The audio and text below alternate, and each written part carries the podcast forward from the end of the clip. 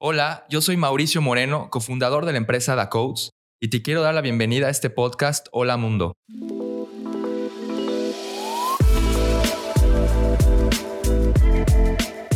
En este espacio estaremos hablando de las últimas tendencias en el mundo de la tecnología y algunos testimonios de casos exitosos y otros no tan exitosos. Si eres entusiasta, inversor o profesionista de la industria tecnológica, este podcast es totalmente para ti. ¿Qué onda? ¿Qué onda, John? ¿Cómo estás ya? Bien, a toda. ¿Cómo va la semana? Bien, muy, muy movida. Eh, ya, ya no hay semanas que no estén movidas. Entonces, esta semana sabemos lo que ocurrió particularmente en Twitter, ¿no? En Twitter, sí. Si quieres, abrimos con esto, como, como dijimos al principio. Eh, pues prácticamente lo que, lo que pasó con Twitter que es como el highlight de tecnología y, startups en esta semana, es que Jack Dorsey se sale como director general de, Twitter para dedicarse full time a Square.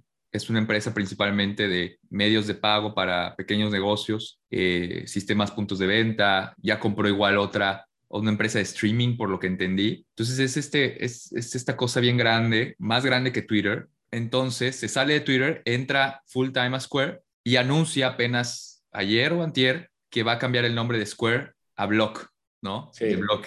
Para precisar el dato, al cierre de 2020 estaba evaluada en el mercado por 99.284 millones de dólares esta empresa que solía llamarse Square y que ahora se va a llamar Block. Actualmente su valor de mercado es de 82 mil, es decir, bajó de 99 mil a 82 mil 981 millones de dólares. Esa es la evaluación actual de, eh, Square, ahora Block. Creo que es relevante el saber que cambia el nombre de Square a Block, poniendo un poco el contexto de, quién es Jack Dorsey. Jack Dorsey, pues es este, de los primeros tech entrepreneurs, billionaires de, los medios, ¿no? Al crear Twitter. Pues es un personaje relevante en, en la industria y muchos entrepreneurs seguirán. Y entonces se sale este personaje ahorita está sumamente metido e interesado en todo lo que tiene que ver con criptomonedas y blockchain. Tanto que quería hacer ciertas, ciertos intentos con Twitter para que eh, Twitter eh, facilite el manejo del Bitcoin y del blockchain de Bitcoin, ¿no? En su perfil. Si no recuerdo, si, si recuerdo bien, él hace tiempo anuncia igual una mega compra de Bitcoins a través de Square, que es esta empresa de pagos que, a la que se fue. En fin, o sea, es esta persona súper pro Bitcoin y bueno, este es el, este es el movimiento ya público en el que se mete 100% a Square y le cambia el nombre de Square a Block. Block, ¿por qué Block? Por blockchain. Fíjate que estoy viendo en su cuenta de Twitter lo, radical que puede ser Jack, ¿no? Eh, Jack Dorsey.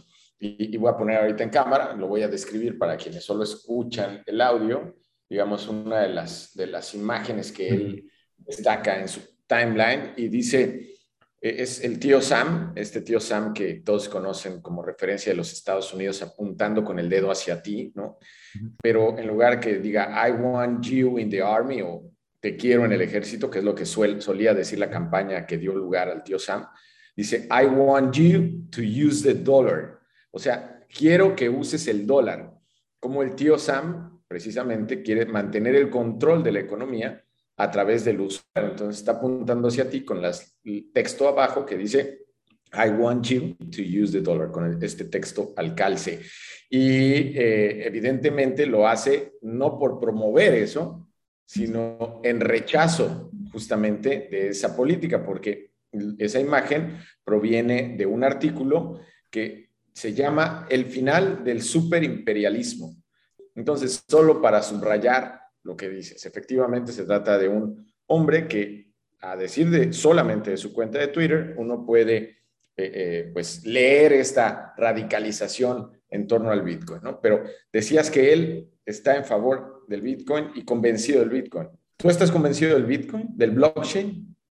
Yo creo que el, es muy interesante el concepto de los contratos inteligentes, ¿no? realmente, eh, digo, esto, esto eh, es todo un tema eh, muy profundo que yo la verdad no, aún no entiendo al 100, pero es interesante ver cómo este tipo de personajes es, pues se están metiendo fuerte, ¿no? Se están metiendo fuerte. Entonces, el hecho que estas, estos, estas personas se interesen por, por esta tecnología nueva de blockchain eh, y las criptomonedas, yo creo que es relevante y yo creo que hay que voltearlos a ver. Pues dejar que ellos hagan, si no queremos meternos al 100, pues dejar que ellos hagan la investigación profunda y el entendimiento y, desarrollen ciertas soluciones y nosotros, pues sí meternos un poquito de forma superficial al campo, pero sí meternos, sí meternos porque creo que va a ser la infraestructura del futuro. Hay muchos videos donde explican cómo AWS, que es el servicio de Amazon Web Services, que de hecho es la empresa que hace que Amazon hoy por hoy sea el monstruo que es y sea sumamente rentable, puede ser suplido por eh, blockchain, ¿no? Y se elimina a este ente centralizador que es Amazon Web Services al que hay que pagarle. Puede ser suplido por blockchain, sí. Sí, qué interesante lo que dices porque Efectivamente, digo, y, sí, válido lo que dices, pero además me llama la atención que sobre el blockchain pesa una campaña, eh, vamos, es justa esa campaña de crítica hacia el consumo de energía que tiene blockchain, porque pues requiere de servidores o de computadoras y de cosas que tú dominas para su funcionamiento. Esta red, ¿no? Al final, todas las redes, todas las computadoras involucradas tienen que cargar energía y esa energía, esa electricidad, se produce mayoritariamente con carbón, con petróleo o derivados del petróleo, y eso evidentemente es contaminación. Eh, no pesa así la crítica sobre eh, la nube, ¿no? Evidentemente, pues tanto Amazon como Google se defienden diciendo que van en, proyectos de sustentabilidad, pero seguramente, y sin tener los datos a mano, me atrevería a decir que eh, la nube gasta un volumen extraordinariamente mayor de electricidad que lo que consume blockchain en este momento, ¿no? No, y tocaste, es que estás tocando una conversación que se está dando ahorita, muy interesante, que yo creo que va a ser para otro podcast, pero es el, eh, ahorita la conversación se está dando a favor del Bitcoin, eh, o sea, entrando al tema de energía y, criptomonedas y minería de, de criptomonedas, la conversación que se está dando es que el Bitcoin además te sirve como para transferir energía barata a lugares donde la energía está cara.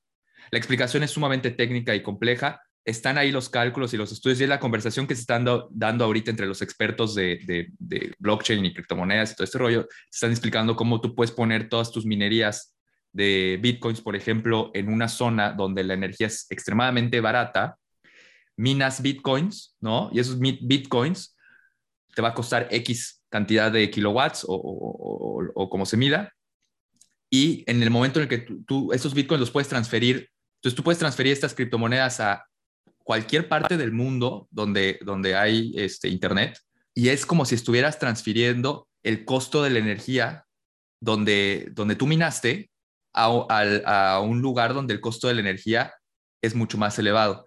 Pero pues habrá que ver, habrá que ver eh, ese argumento, pero sí, definitivamente nos va a dar para otro podcast. Pero bueno, estamos con Jack, Jack Dorsey y bueno, eh, Block, ¿no? Bueno, de ese tema también quiero exponerte algo porque me enteré de dos proyectos que tienen la intención de ganarle al mercado del Bitcoin.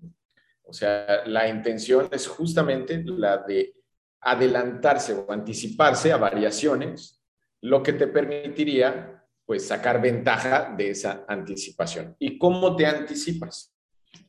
Pues resulta que, hay, eh, para empezar, muchas de las razones en la variación del Bitcoin tienen que ver todavía con decisiones humanas, porque a diferencia de los mercados de valores, pues eh, las, las, quienes compran y venden criptomonedas son humanos, no está, digamos, hasta ahora eh, no se conoce de muchas operaciones automatizadas como sí ocurre en el campo de, la compra y venta de acciones y bonos, ¿no? Y ahí me enteré de un caso llamado Alpha Jet. Alpha Jet son estos eh, aviones que usa el ejército francés. Esos que de pronto en desfiles ves que despliegan una nube detrás de ellos de color azul, blanco y rojo, ¿no? En los festivales. Ese es un Alpha Jet. Y así le nombraron su proyecto eh, Adrien Caudron y eh, Luis Laris. Adrien es francés, entonces ahí podrás notar la conexión. Adrien estuvo en Mérida como rector del Instituto Tecnológico del Petróleo y la Energía, que está, digamos, en un lugar céntrico de Mérida. Él fue rector de esta de esta escuela y ahora se trasladó a Houston para proyectos personales, ¿no? Y Luis Laris es un eh, chilango, bueno, nació en la Ciudad de México, pero desde muy pequeño, los tres años, eh, sus papás se lo llevaron, se lo llevaron a Mérida. Y es justamente esta relación, la de Mérida, la que los une. Ambos son expertos en ciencias de datos y eh, pues tenían este juego de ganarle al Bitcoin y lo que hicieron fue algoritmos que les permite, eh, con base en la experiencia, saber cómo han reaccionado los mercados a un, por poner un caso, ¿eh? no es porque solo reaccione a eso, pero a un tweet de eh, Elon Musk. ¿Qué ha pasado cuando Elon Musk tuitea? ¿Qué pasó con los mercados? ¿no? entonces, pueden anticipar eh, emociones, el comportamiento del Bitcoin en función de emociones, porque volvamos al punto de que son humanos los que reaccionan para comprar o vender Bitcoin.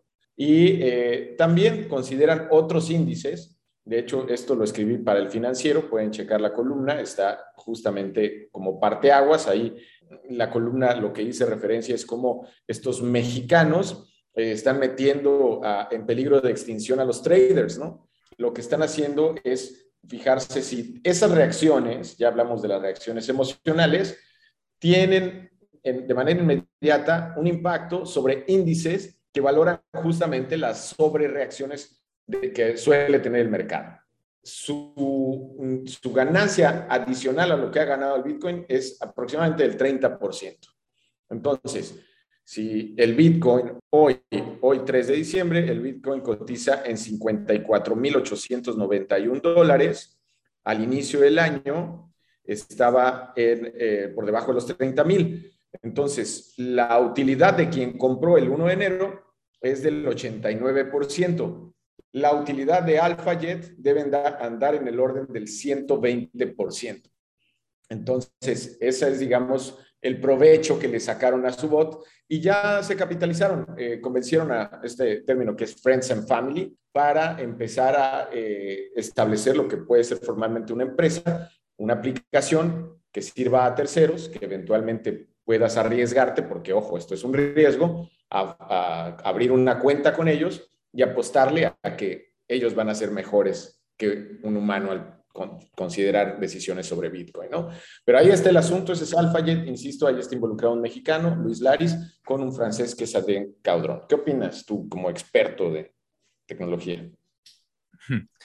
Eh, digo, no soy experto yo en blockchain y, y, bitcoins y finanzas, pero eh, lo veo muy similar a lo que ya existe eh, en el campo de los mercados bursátiles.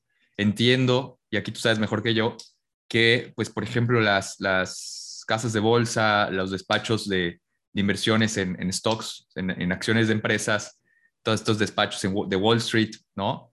Desde hace tiempo, pues su competencia se, vuelve, se ha vuelto un poco mucho el, el ver quién desarrolla una inteligencia artificial o un programa o un algoritmo mejor que el otro para justo esto que dices, el, el, tomar las decisiones automatizadas y mejores en el momento de comprar acciones y vender acciones, ¿no? Entonces, entonces yo creo, por lo que entendí, esto que me comentas sería el equivalente a eso, pero en este campo nuevo que es la compra y venta de criptomonedas ¿no? y bitcoins. Es, es algo parecido, sí. Eh, sí, digo, creo que aquí tendríamos que tener sentado a un especialista que nos pudiera definir e, e, esas diferencias, pero en lo, en lo superficial, sí. Excelente. Oye, eh, John, bueno, para yo creo que con esto ya cerramos el tema de la salida de Jack de Twitter, ¿no? Eh, o, hay algún punto ahí más que quieras? No, no, yo creo que hay que estar al pendiente de lo que va a ocurrir evidentemente con eh, Jack eh, Dorsey. Ahora, nada más también para redondear el asunto, debo decir que, o sea, las condiciones en las que dejó Twitter, ¿no? O sea, Twitter es una empresa que recientemente se hizo rentable porque la gente cree que por ser famosas, pues ya son negocio.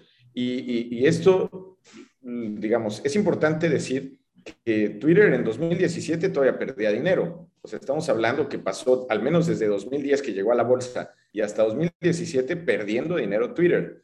En 2018 ya tuvo utilidades y lo mismo en 2019, pero en 2020 volvió a tener pérdidas.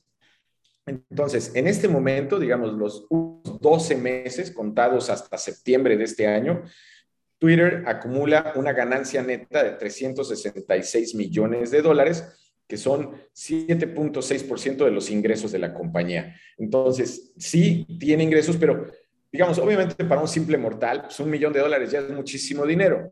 Pero en términos de estas grandes, estos grandes gigantes que estamos hablando, Google y Amazon e IBM, créanme que 366 millones de dólares no es mucho dinero. O sea, es, es poco para esos grandes gigantes, ¿no? Y así deja la empresa Jack Dorsey, sí la deja en números negros, me imagino que se esperó a eso para ahora concentrarse en Square. Y Square, bueno, bueno, Square o Block y Square, nada más para decir, digo, todos estos datos los estoy sacando ahorita, en este momento, perdón, de la terminal de, Bloomberg, digo, para dar el crédito correspondiente.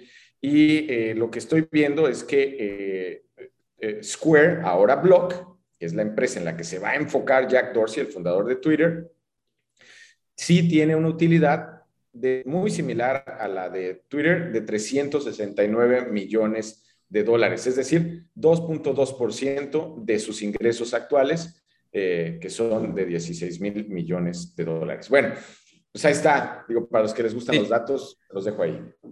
Sí, me recordaste ya unas cosillas ahí. Twitter sale hace varios años, se pone de super moda y mega boom. Todos usábamos Twitter y ahí tuiteábamos todo. Que si desperté de buen humor, me, me hice un café, ¿no? Típicos tweets de, de la gente antes, ahorita ya no y algo pasó, no sabría decir exactamente qué, probablemente es que se empieza, empiezan a salir otras redes sociales más atractivas como eh, Instagram se vuelve muy atractiva, empiezan a salir muchas cosas y entonces yo recuerdo que mi generación, al menos mi, círculo cercano y, no tan cercano, eh, dejamos de usar Twitter, ¿no? Tanto, tanto así que hoy por hoy varios de mi generación y generaciones cercanas tendremos, usaremos Twitter, pero para leer las noticias, ¿no? Eh, yo lo uso, yo lo, lo, reactivé mi uso de Twitter hace unos, yo creo que hace un año, dos años, porque de repente ahí se empezó a mover todo el tema que si de Elon Musk, que si, o sea, todo esto que estamos comentando, mucha de esta información se mueve muy bien en Twitter. Twitter entonces se vuelve un tipo de eh, feed muy bueno para obtener información si sabemos seguir a las personas adecuadas. ¿no? Entonces Twitter se vuelve este medio de información directo en el que si sabemos eh, a quién seguir bien, estamos obteniendo la información de primera mano o tal vez estamos viendo realmente cómo piensan las personas que ocasionan que la información se dé después en los medios, ¿no? Eh, no sé si me explico. Y, si, y, entonces es una muy buena fuente de información si sabemos seguir a las cuentas adecuadas, a las personas correctas. ¿no?